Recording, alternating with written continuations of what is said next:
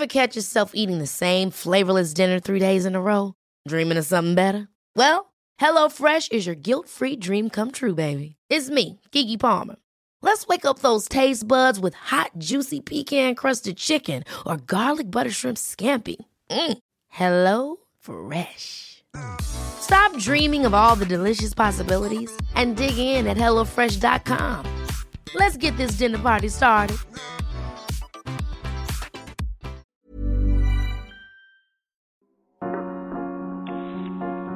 Remotas es un medio independiente que se graba a distancia con mucho cariño y esfuerzo. Hemos hecho investigación y conseguido invitadas maravillosas.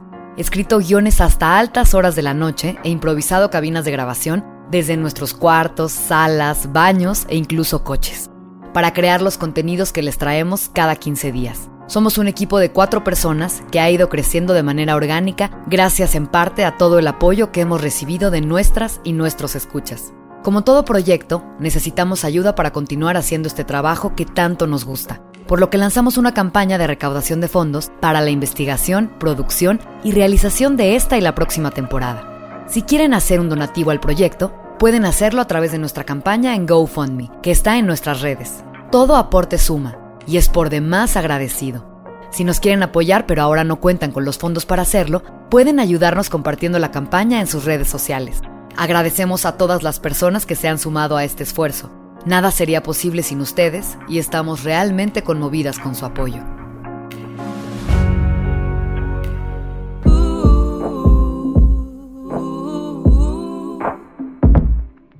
En Remotas contamos las experiencias que han marcado nuestra manera de entendernos como mujeres. Historias de solidaridad, empatía y hermandad. Remotas es un podcast quincenal conducido por Sofía Garfias, Begoña Irazábal y Sofía Cerda Campero.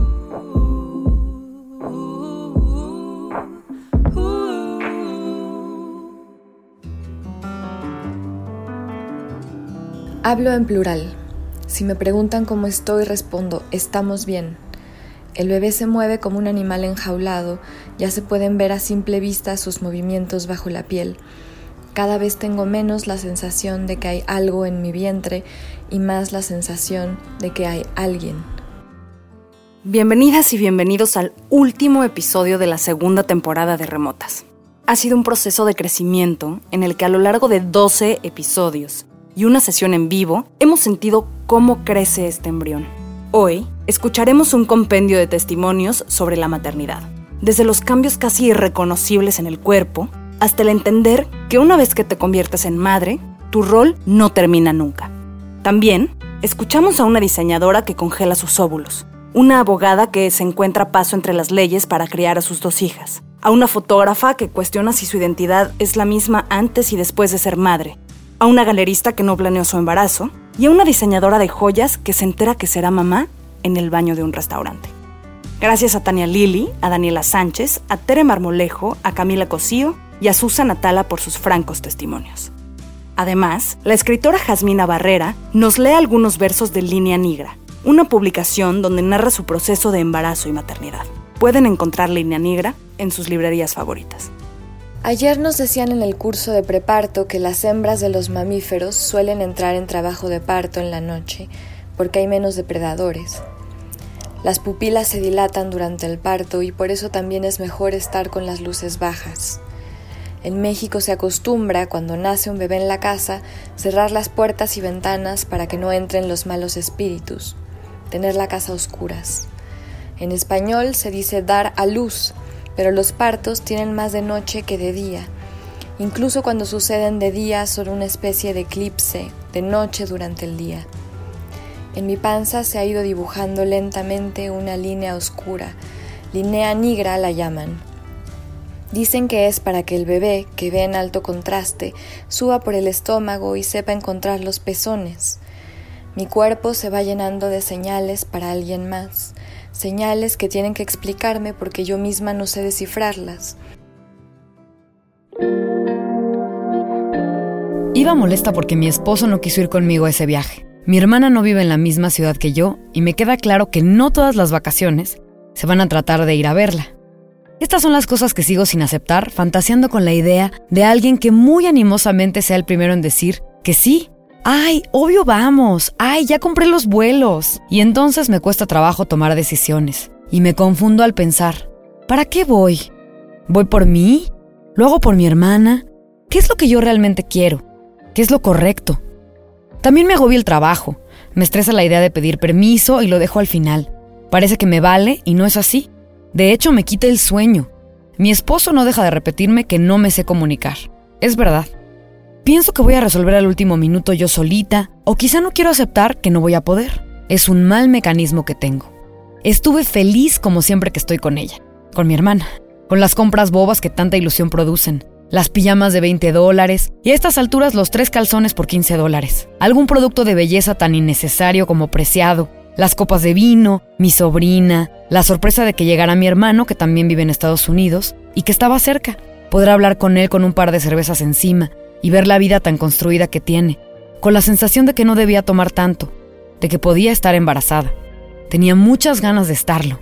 Llevaba mucho tiempo sin cuidarme sin ninguna noticia. Me habían descubierto la prolactina alta, que es una hormona que las mujeres producen cuando están amamantando y que no te deja embarazarte. ¿Por qué alta? Dicen que puede ser un exceso de hormonas animales las que consumimos. Tiene que ver con estrés, con cortisol. Al final tomé una pastillita durante ocho días. Cara como la fregada la mugre medicina. Ya casi no rezo, pero a veces hablo con Dios mientras me baño y le pido cosas. Me sobé la panza pensando que quizá era posible. Era el puente de marzo. El lunes ya no aguanté más y puse a mi ahijada en una carriola y me fui por una prueba de embarazo. Bastante dudosa de todo. Mi hermana me había aconsejado qué debía comprar. Que si de esta marca, que si electrónica, que si las que vienen de tres. Veía los ojos enormes de Emilia observarme y me entró miedo. Ese 15 de marzo fuimos juntas al Target y compré la prueba. Cuando llegué a la casa, la hice. Dos minutos y medio y la señal de pregnant. Me helé. Tanto que quería y ahora de pronto era verdad. Le grité a mi hermana y me vino a abrazar con tanta efusividad euforia y lágrimas en los ojos que yo estaba inmóvil, sin saber qué decir o qué hacer. Pienso mucho en la temporalidad de los deseos, en la incongruencia del deseo y la realidad, la compaginación del tiempo-deseo. Anhelamos una cosa, la tenemos y queremos más, o la misma cantaleta de siempre. Me la imaginaba diferente. Había creado una escena romántica, cursilona, en la que mi esposo estaba presente aunque por supuesto que fue precioso vivirlo con ellas. Es extraño no encontrarle reacción a ese deseo tan esperado. Y peor aún, no poder dejar de pensar en qué va a pensar la gente. La gente, la maldita gente, y mi preocupación por no herir sus sentimientos.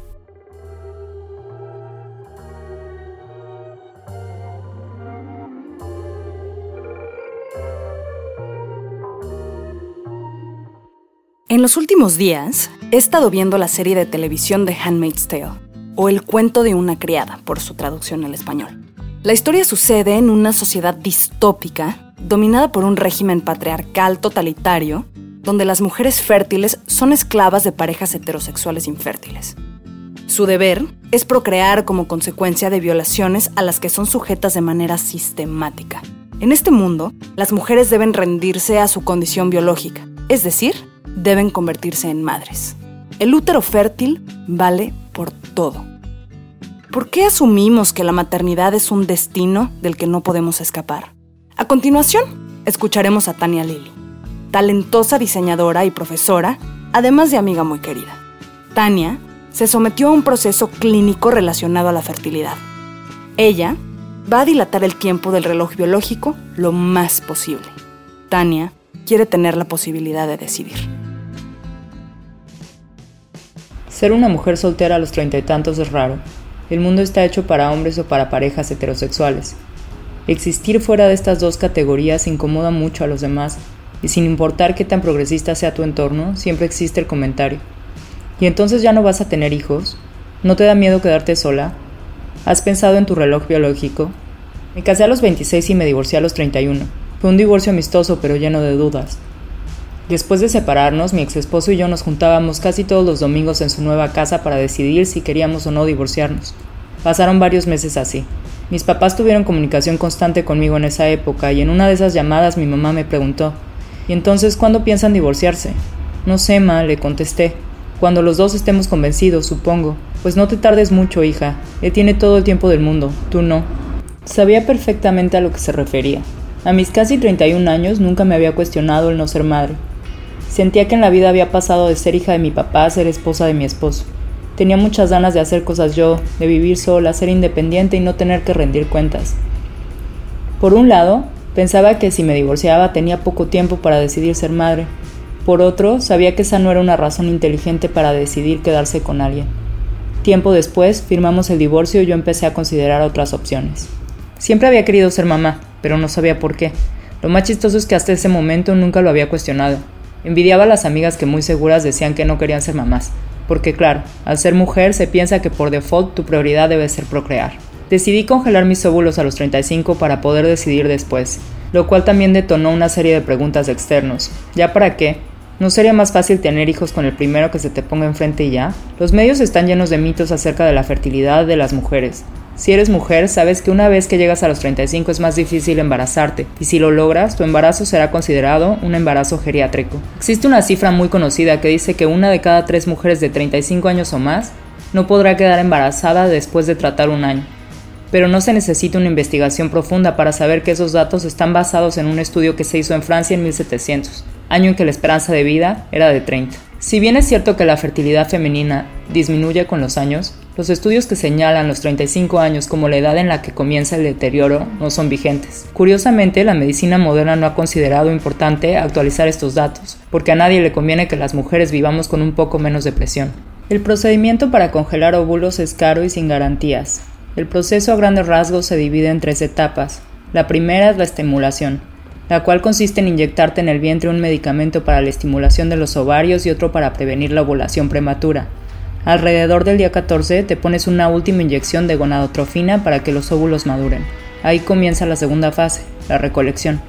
Es un procedimiento relativamente sencillo y corto en el cual te anestesian y un aparatito transvaginal aspira los óvulos del folículo. Dos días después de la operación te llama una enfermera para decirte cuántos óvulos sobrevivieron y se pudieron congelar. La recuperación depende de cuántos óvulos hayan recolectado. Yo tuve suerte y pudieron congelar 16 óvulos. Mi recuperación fue larga y dolorosa. Fue un mes lleno de preguntas y muchísima incertidumbre.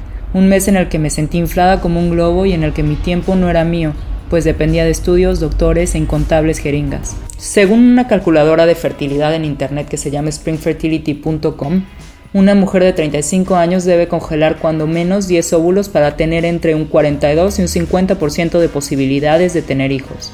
En promedio, una mujer de 35 años congela 6 óvulos por ronda. Cada ronda cuesta 80 mil pesos. En México, las mujeres necesitaríamos alrededor de 160 mil pesos para poder tener unos años de paz mental para poder tomar una decisión cuando nuestra carrera esté más estable, tengamos independencia, estabilidad emocional y económica, y todas esas cosas que una quiere tener antes de traer a alguien al mundo. Me tomó un tiempo saber que la única pregunta importante es la que me hago yo misma. ¿Realmente quiero ser mamá? He pasado por muchas etapas, querer ser mamá soltera, querer no ser mamá, querer ser mamá a toda costa y con quien sea. Han pasado muchos años y sigo sin tener una respuesta final a esa pregunta. Tal vez la respuesta final no existe. Después de muchos libros, películas e incontables conversaciones con mi pareja y amigas, hoy estoy segura de que no sé si quiero ser mamá. No desear lo que aporta sentido a la vida de muchas otras personas implica una especie de tristeza. Puede ser la tristeza de no vivir una historia más universal, el supuesto ciclo vital, que de un ciclo vital debería surgir otro. Dice Sheila Hetty en Maternidad. Aunque a veces pienso en un bebé ficticio, redondo y café y muero de amor, en otras ocasiones no hay nada que se me antoje menos que ser madre, y eso también es válido. Conocí a mi pareja actual unos meses antes de hacer el procedimiento, mi primera relación seria desde el divorcio. Después de contarle las implicaciones del proceso, me dijo que no lo hiciera, que mejor tuviéramos hijos y ya. Le dije que no, que su presencia en mi vida no cambia mi deseo, y que hago esto por mí, no por él.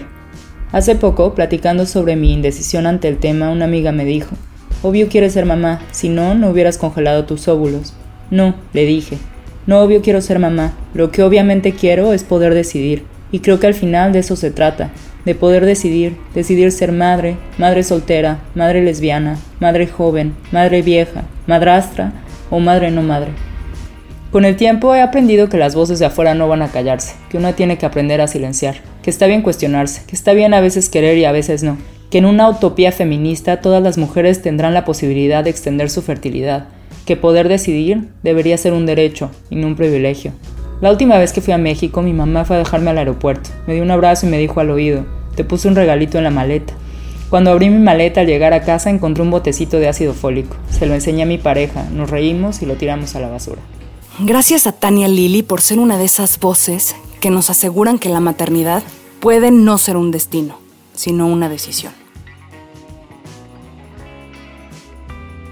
Me parece alucinante que la mujer viva tan intensamente la maternidad desde antes de conocer al bebé, que su pareja ni se entere de la revolución, de los miedos y cambios que sufre el cuerpo, de las sensaciones, los antojos y las ganas que uno experimenta. Siento que este estado es para siempre, que no voy a volver a ser yo, la piel está sufriendo alteraciones, la percepción de la vida es otra. Creo que solo puedo estar de acuerdo con otras mujeres embarazadas, solo ellas me entenderían. Incluso mis maneras de querer están raras, me siento algo escéptica. Quisiera ser más amorosa y no me siento así. De hecho, me parece que estar embarazada definitivamente es salir de una zona de confort. Es la verdadera muela del juicio, y es una condición confusa. Me da mucho coraje que mi esposo salga. Sé que muchas veces significa que va a llegar tarde, despertadas para ver el celular a la una y media, a las dos, o incluso más tarde. O cuando ya el susodicho está envuelto en una nube etílica y quisiera que no me importara, entender que necesitamos espacios de esparcimiento o recreativos o como se diga, risas y chelas con cuates, que no puedo ser el centro de atención todo el día a todas horas, que la diversión no es eterna. A veces me pregunto si no seré codependiente, y me asusta la palabrita. ¿Qué significa la vida en pareja si siempre la estamos cuestionando? He escuchado mucho sobre el término responsabilidad afectiva. Quizá nos da para un episodio completo, pero me ha hecho pensar en la solidaridad. En el embarazo se necesita solidaridad, consideración, un apoyo, una protección. Quisiera tomar dos o tres copas de vino blanco y fumarme un par de cigarros, salir a cenar sin restricciones de nada, pero una embarazada no encaja. En las eternas sobremesas me doy cuenta del papel tan importante que el alcohol juega en nuestras vidas, nuestro pan de cada día. Y que una tenga que estar tan sobria genera una extraña ansiedad. Es como un antojo de algo que no sé qué es. No es comida, no es bebida. Es como si quisiera hacer algo, pero no atino a descubrir qué es.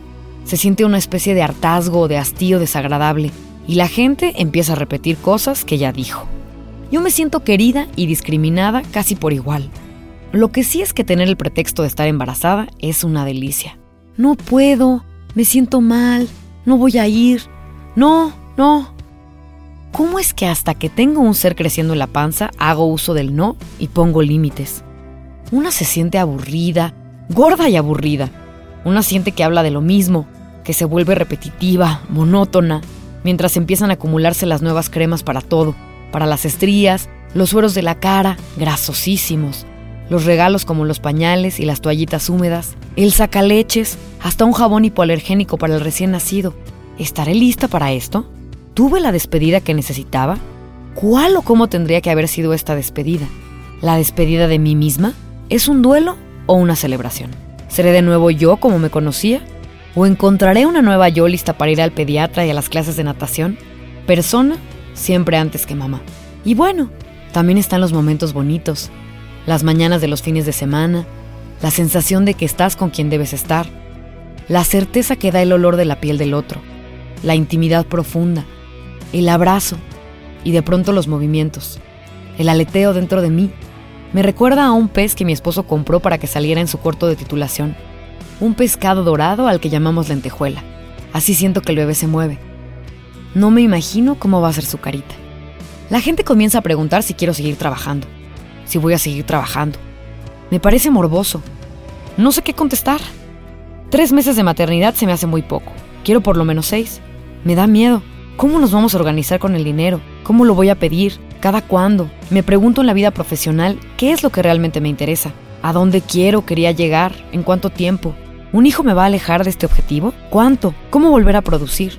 Solo quiero que pasen los meses para dejar de trabajar, así como quiero que pasen los días para que llegue la quincena, ¿Qué es este círculo de nunca acabar? Pienso en Silvia Plath, sus ganas de realizarse profesional y personalmente, y su campana de cristal. Esa campana que cae de forma inesperada sobre la cabeza, su manera de materializar la depresión. Me entra pánico un posible desánimo, el decaimiento hoy y en el posparto. Quiero sentir, quiero sonreír, quiero dejar de tener miedo, Algunas mañanas, gracias a unos hotcakes con cajeta y un café con leche, lo consigo. La comida es un refugio, un abrigo, un apapacho. Pareciera que convertirse en madre es como cambiar de piel. Conocí a Daniela cuando teníamos 12 años. Daniela siempre fue clara con que quería estudiar derecho y ejercer su profesión. Disciplinada desde el primer semestre de la universidad y también con un muy honesto entendimiento consigo misma. Nunca dudó que quería formar una familia y ser mamá. Daniela tomó las decisiones necesarias para cumplir con lo que había proyectado para sí misma. Hace dos años nació su primera hija y ahora espera a una segunda. Hoy nos habla sobre el matiz de emociones que acompañan la vida paralela entre trabajar y ser mamá. Para Daniela, como para muchas madres, no estar empleada no es una opción. En muchos casos, las familias enteras dependen del ingreso de las mujeres para sacar a las hijas, hijos e hijes adelante. Las mujeres tenemos el superpoder de desdoblarnos en varias partes. En el ejercicio de mi profesión he vivido la maternidad bajo el marco de un discurso que en ocasiones es sumamente contradictorio, al experimentar culpa y asumir que el ideal de la maternidad es el tradicional. Sin embargo, en otras ocasiones siento un profundo orgullo por permitirle a mis hijas vivir un modelo distinto de maternidad, transmitiéndoles la satisfacción que me ha brindado el poder hacer ambas tareas. Como abogado, la maternidad ha implicado indirectamente un freno laboral. Si bien he podido continuar ejerciendo mi profesión, en algunas ocasiones no soy considerada en proyectos o asuntos relevantes porque mi condición así lo amerita. Me he tenido que replantear prioridades asumiendo que mi clímax laboral no ocurrirá en el momento que me lo planteé cuando inicié mi carrera profesional, sino ocurrirá después, incluso algunos años, al tener que priorizar la educación de mis hijas durante sus primeros años de vida. Mi papel de madre es de suma trascendencia, sin embargo mi realización personal no depende de dicho rol, existiendo una lucha constante por no ser rebasada por el mismo lo cual he logrado gracias a mi trabajo, donde radica mi espacio el reconocimiento de mis capacidades como profesionista. El trabajo es una parte fundamental para definirme y constituirme como mujer. Mi realización personal no tiene nada que ver con mi realización profesional. El sentirme satisfecha con un proyecto propio sin duda me ha impulsado a ser una mejor mamá. El continuar ejerciendo mi profesión después de ser madre ha representado una gran oportunidad de enseñarle con el ejemplo a mis hijas el valor de la responsabilidad compartida y sobre todo la ética de trabajo.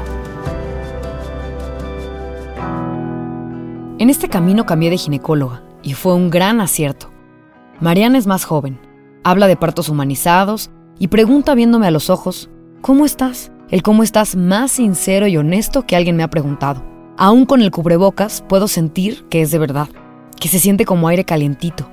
Ese día me deshago porque estoy abrumada, porque no sé si estoy sintiendo lo que debería sentir, porque tengo miedo de ser buena mamá, porque me aterra el mundo más que nunca, porque mi esposo se imagina las cosas a su manera y no tengo idea si corresponde con la mía, porque voy por la vida sin preguntar mucho de nada, porque a veces siento que todo es una obligación, porque estoy cansada y me siento fea. Ella, con toda su sabiduría, dice que la maternidad no es rosa. Sonrío viendo su cubrebocas color fuchsia.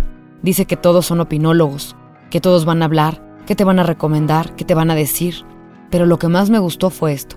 Me dijo que los vínculos entre madre y bebé no eran inmediatos, que se hacen, que se construyen, que basta con la primera sonrisa, que tranquila. Me costó un trabajo endemoniado tomar la decisión de ponerme la vacuna. Si no hay suficientes pruebas, estudios, casos, posibles malformaciones. Una de las cosas que más me ha agobiado es que la gente te diga y te repita una innumerable cantidad de veces que todo lo siente el bebé y yo lloro en el baño con todas mis fuerzas, mientras pienso con muchísimo desasosiego la manera en la que le estoy haciendo que tenga muy mal carácter, amargo, o que esté triste, o que se le crispen los nervios ante cualquier situación.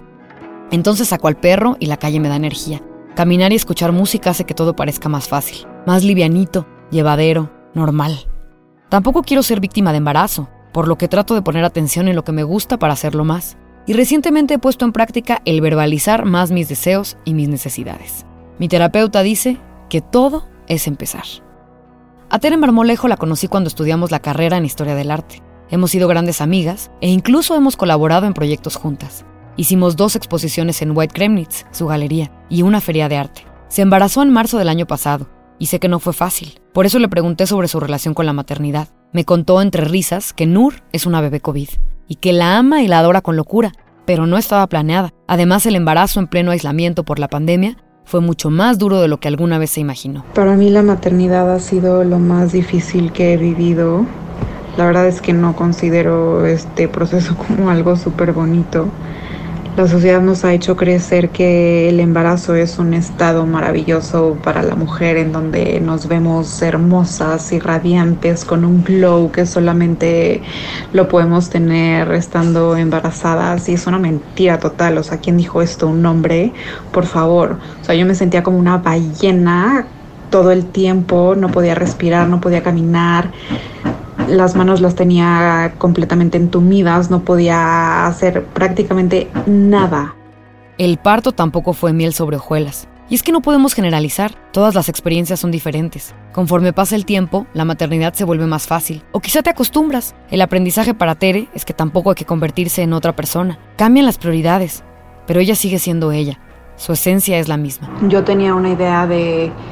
Quería un parto completamente humano, que fuera parto natural, tener golden hour. Y al final de cuentas, Nur no pudo nacer vía vaginal y me tuvieron que hacer cesárea y ahí fue otro shock muy fuerte para mí y me sentí que no valía para nada, que mi papel de mujer y madre había fracasado las primeras semanas con Nur fueron terribles, la verdad. O sea, los baby blues me dieron a todo lo que pudieron darme. Lloraba, lloraba cada segundo. Pensaba que todo lo estaba haciendo mal. Mi mamá estuvo estuvo con nosotras durante el primer mes y le gritaba todo el tiempo a mi mamá, le decía que no me estaba ayudando para nada, que qué hacía aquí, si, si nada más que se me quedaba viendo, pobre mi madre. Creo que otra, otro error de, de nuestra sociedad es que, que las madres, o sea, la idea de madre es ya, pues sí, dejar tu vida por completo para volcarte al cuidado de tus hijos y olvidarte de quién eres. Y pues no, eso sí, estoy completamente en desacuerdo. Para poder ser una madre funcional y darle todo a tu, a tu bebé, tienes que estar bien contigo. Y aquí Nuria se está ahogando. Y es súper importante que encontremos ese momento para, para nosotras. Al principio sí va a ser muy difícil los primeros meses, pero ya ahorita, o sea, yo con Nur ya puedo como darme un break y estoy yendo a un tratamiento postparto todos los martes. Y eso sí, o sea, para mí ha sido como muy importante dejar un poco de tiempo para mí. Y pues hasta ahí mi reporte de maternidad. Por otro lado, Camila Cosío, una amiga entrañable, gran fotógrafa, mamá de Juliana, que por cierto me regaló el libro Línea Negra de Jasmina Barrera, de quien hemos estado escuchando algunos fragmentos, nos compartió cómo la maternidad ha sido la transformación más grande que ha tenido, tanto física como emocionalmente. La maternidad es en muchos aspectos lo que esperaba. Sí es difícil, sí es muy cansado, sí es doloroso, también es algo increíble, es vida, muchísima felicidad y sobre todo sí es un amor incondicional y puro que no conocía antes. De alguna forma sabía que todo eso pasaría. Lo había escuchado antes de mi mamá, amigas y mamás cercanas. Lo que sí no vi venir fue despedirme de mi yo antes de ser mamá. Ceder o pausar tantas cosas que me hacían ser quien era. Mi carrera, pareja, vida social, proyectos personales, amigos, autonomía, tiempo, mi cuerpo y muchas otras cosas que todavía estoy descubriendo. Claro que convertirme en mamá en medio de una pandemia tampoco ayudó. Sé que poco a poco iré ganando terreno nuevamente y recuperando parte por parte, encontrando mi identidad. Pero en el fondo sé que nunca recuperaré a esa persona que era antes. Es un acto de renovación continua y no hay vuelta atrás. Ser mamá sacudió en mí una parte que no conocía. Tanta ternura, tanta sensibilidad, vulnerabilidad y mucha fuerza a la vez. Despertó tantos recuerdos puros de mi niñez. Es algo que me ha dejado conmovida para siempre. La recomendación es que esperes tres meses para decir que estás embarazada, lo cual es muy complicado por varias razones. Ya lo quieres decir, te sientes rara, no tomas alcohol, la gente habla, cuchichea, o tiene problemas de fertilidad, o un largo, etcétera.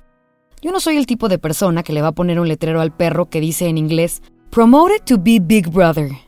Pero, ¿cuándo se dice y cómo se dicen estas cosas? ¿Es necesario notificarle al mundo entero? ¿Cómo y por qué decidimos subir lo que subimos a nuestras redes sociales? ¿Con qué fin exactamente?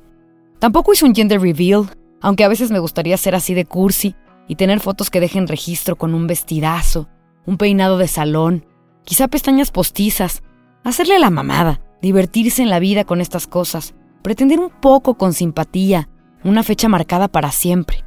Del bautizo ya ni hablamos, porque mi esposo ya dijo que no, y creo que yo tampoco quiero. Me cae gorda la iglesia. Prefiero hablarle a mi hija de Dios así a sequitas, como un algo especial y potente.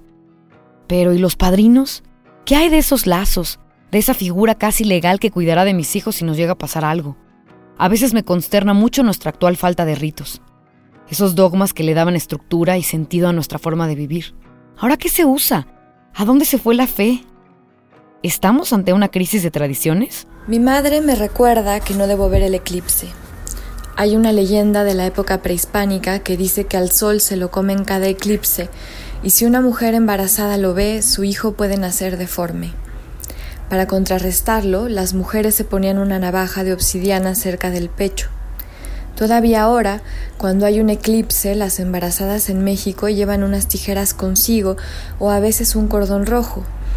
No creo en nada de eso, pero sí tengo una superstición personal acerca de contradecir a mi madre. Eso sí que históricamente me suele traer mala suerte. Al principio quería tener una niña. Tenía miedo de arruinar a un niño, de hacerle las quesadillas y de lavar sus trastes, de malcriarlo, de no saber cómo educarlo para que no sea un machito. Por eso mejor una niña, una amiga con quien compartir, con quien cantar, una compañera para ir al Museo de Arte Moderno. Pero cuando la primera ginecóloga dijo que se movía mucho y que era posible que fuera niño, me desconcerté un poco. Luego conocí a mi sobrino Agustín, un bebito precioso y noble desde su primer mes de vida. Me emocioné más. Pensé en las niñas coquetas que prefieren a los papás, que hacen muecas, arrugan la nariz y te odian un poco. Un pensamiento evidentemente tonto e infantil. El día de un ultrasonido especial, el doctor nos dijo que era mujer y empecé a llorar como una loca. Ese llanto que es fuerte y repentino, con tanto gusto y ganas. Marina, existes. Dicen que durante la primera hora después del nacimiento, el bebé establece una nueva relación con la gravedad, cuando el nervio encargado del equilibrio manda un torrente sin precedentes de impulsos. El bebé dentro de mí siente ahora lo que yo sentiría flotando en el espacio exterior. Qué buena es esa escena final de Space Oddity, donde el anciano se convierte en Star Child, el feto que observa la Tierra desde algún lugar del espacio. El útero es un espacio exterior interno, un universo contenido. A principios del 2019, Sofía García regresó de Bogotá con una copia de Nueve Lunas de la escritora peruana Gabriela Wiener. Habíamos tratado de conseguir sus libros por todas partes sin jamás tener suerte, conformándonos con leerla en internet y en libros digitales que no siempre estaban disponibles. Sabíamos cosas sobre Gabriela, que alguna vez había vendido sus óvulos en una clínica de fertilidad española, como lo hacen tantas mujeres inmigrantes, que había escrito sobre su aspecto físico como su mayor vulnerabilidad. Este ensayo, de hecho, lo leímos las tres juntas al aire la primera vez que compartimos micrófono. También sabíamos que le había escrito una carta pública a su madre, confesándole que esperaba un bebé con su marido y su mujer. Sabíamos que tenía una cama lo suficientemente grande para que cupieran los cinco miembros de una familia poliamorosa. Sabíamos también que un libro de Gabriela es un tesoro, una obligación a mirarse por dentro, así, con esa honestidad brutal, con todo lo putrefacto y lo contradictorio y destructivo y tierno y vulnerable y amoroso que tenemos. Ahora, Sofía me compartía el único libro de Gabriela Wiener que había encontrado en aquella librería, un libro sobre su embarazo con una granada en la portada. Ninguna de las dos estaba embarazada y tener hijos no estaba en nuestro radar en lo absoluto, sin embargo, estábamos deseosos de leer las páginas, de saber qué pasa con aquella transformación del cuerpo, aquella transformación del ser. Me lo prestó con la condición de que se lo regresara y por supuesto que jamás lo hice. Los años pasaron y consigo una reedición de Nueve Lunas que salió este año. Este incluye una carta confesionaria que Gabriela le dedica a sus hijas, Coco y Amaru. Voy a leer unos extractos. Carta a Coco y Amaru, por Gabriela Wiener. Querides Coco y Amaru, han pasado 10 años desde que publiqué Nueve Lunas, el libro en el que contaba los nueve meses que pasé contigo, Coco, dentro de mí. Muchas cosas han cambiado desde entonces, y hay cosas que por desgracia no cambian nunca. Entre las cosas que cambiaron está que no somos una familia de mamá, papá e hija, como entonces. Ahora somos tres adres, como sueles llamarnos, y tienes un hermanito que no parí yo. Desde el comienzo, para nuestro regocijo, fuiste cómplice. Abrazaste el cambio, te adaptaste rápido y mostraste orgullo por tu nueva familia poliamorosa.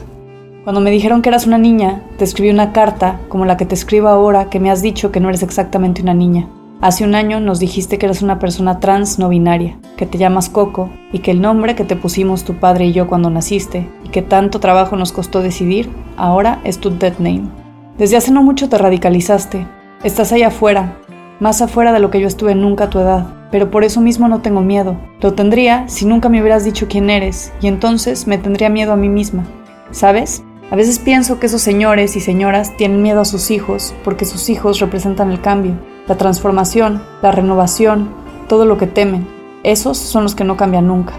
No imaginan la poderosa emoción que es ver a las criaturas que salieron de nosotras y de nosotros viviendo plenamente lo que son, perteneciéndose solo a sí mismos.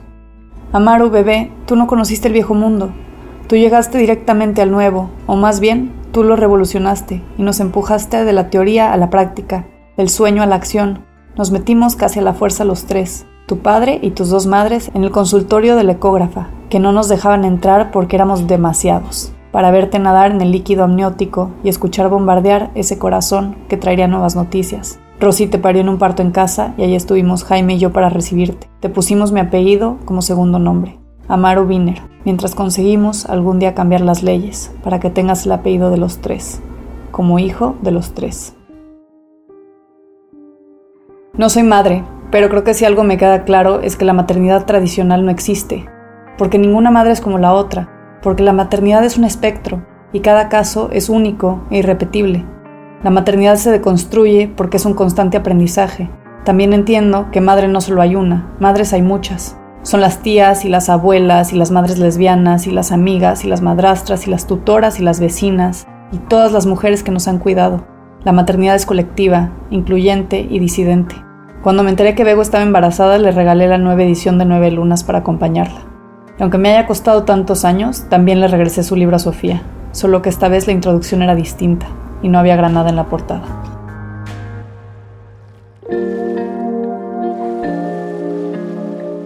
Pequeña carta a Marina. Marina, eres ahora mi mar favorito. Abarcas todos los paisajes bajo el agua con toda su belleza.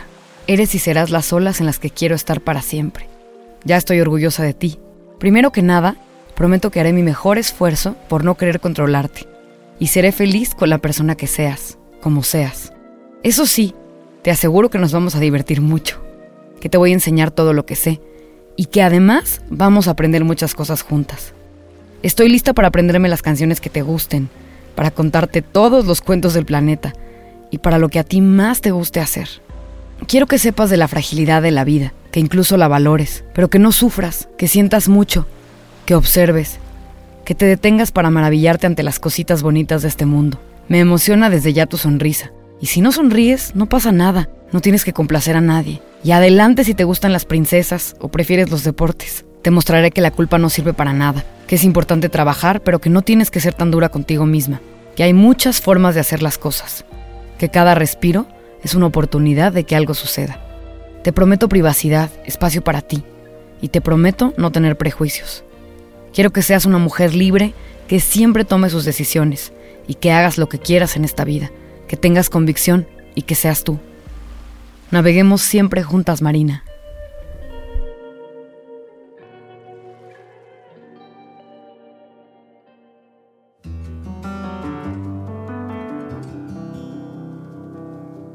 Para Marina Bolaños Irazábal. Escucharon Luna Nueva en Remotas. Agradecemos a Jasmina Barrera por leer extractos de su libro Línea Negra. También a Tania Lili, a Daniela Sánchez, a Tere Marmolejo, a Camila Cosío y a Susana Tala. Este es el último episodio de la segunda temporada. Un agradecimiento especial a nuestro amigo, compañero, productor y diseñador de sonido Daniel Díaz Elmo, quien produjo este y todos los episodios que hemos sacado. También a Lucía Cantú Artigas, queridísima amiga y diseñadora de toda la imagen de remotas. Pueden seguir su trabajo en arroba estudio-cantú Artigas. Esta temporada no hubiera sido posible sin la participación de todas nuestras invitadas que están en tantos lugares del mundo. Ellas son Francesola Santiago, Silvia Aguilar Seleni, Andrea Tejeda, Susana Moyao, Raquel Miserachi, Carla Sariñana, Alejandra Moreno, Elis Paprika, Joaquina Mertz, Paola de Canini, Audrey Funk, Vanessa Zamora, Vanessa Jiménez, Sandra Cardona, Einel Pilatowski, Alejandra Padilla, Jimena de Iturbide, Viviana Benchushan, Hilda García, Montserrat Campos, Lorena Gaitán, Daniela Ancira, Selene García, Mariana López, Natalia Lafourcade, Kenia Cuevas, Semoa, Hadash Tirosh, Jasmina Barrera, Tania Lili, Daniela Sánchez, Teresa Marmolejo, Camila Cosío y Susana Tala. La producción de esta temporada se realizó gracias a todos los aportes que recibimos a través de la campaña de GoFundMe y PayPal. No tenemos palabras para agradecer lo que esto significa. Gracias a cada uno de ustedes por creer en nosotras. El guion es un trabajo en equipo realizado por Sofía Cerda Campero, Begoña Irazábal y Sofía Garfias. Les recordamos que pueden entrar en contacto con nosotras a través de nuestro correo remotas.podcast.gmail.com o en redes en arroba remotas-podcast. En Remotas contamos las historias que nos han marcado como mujeres.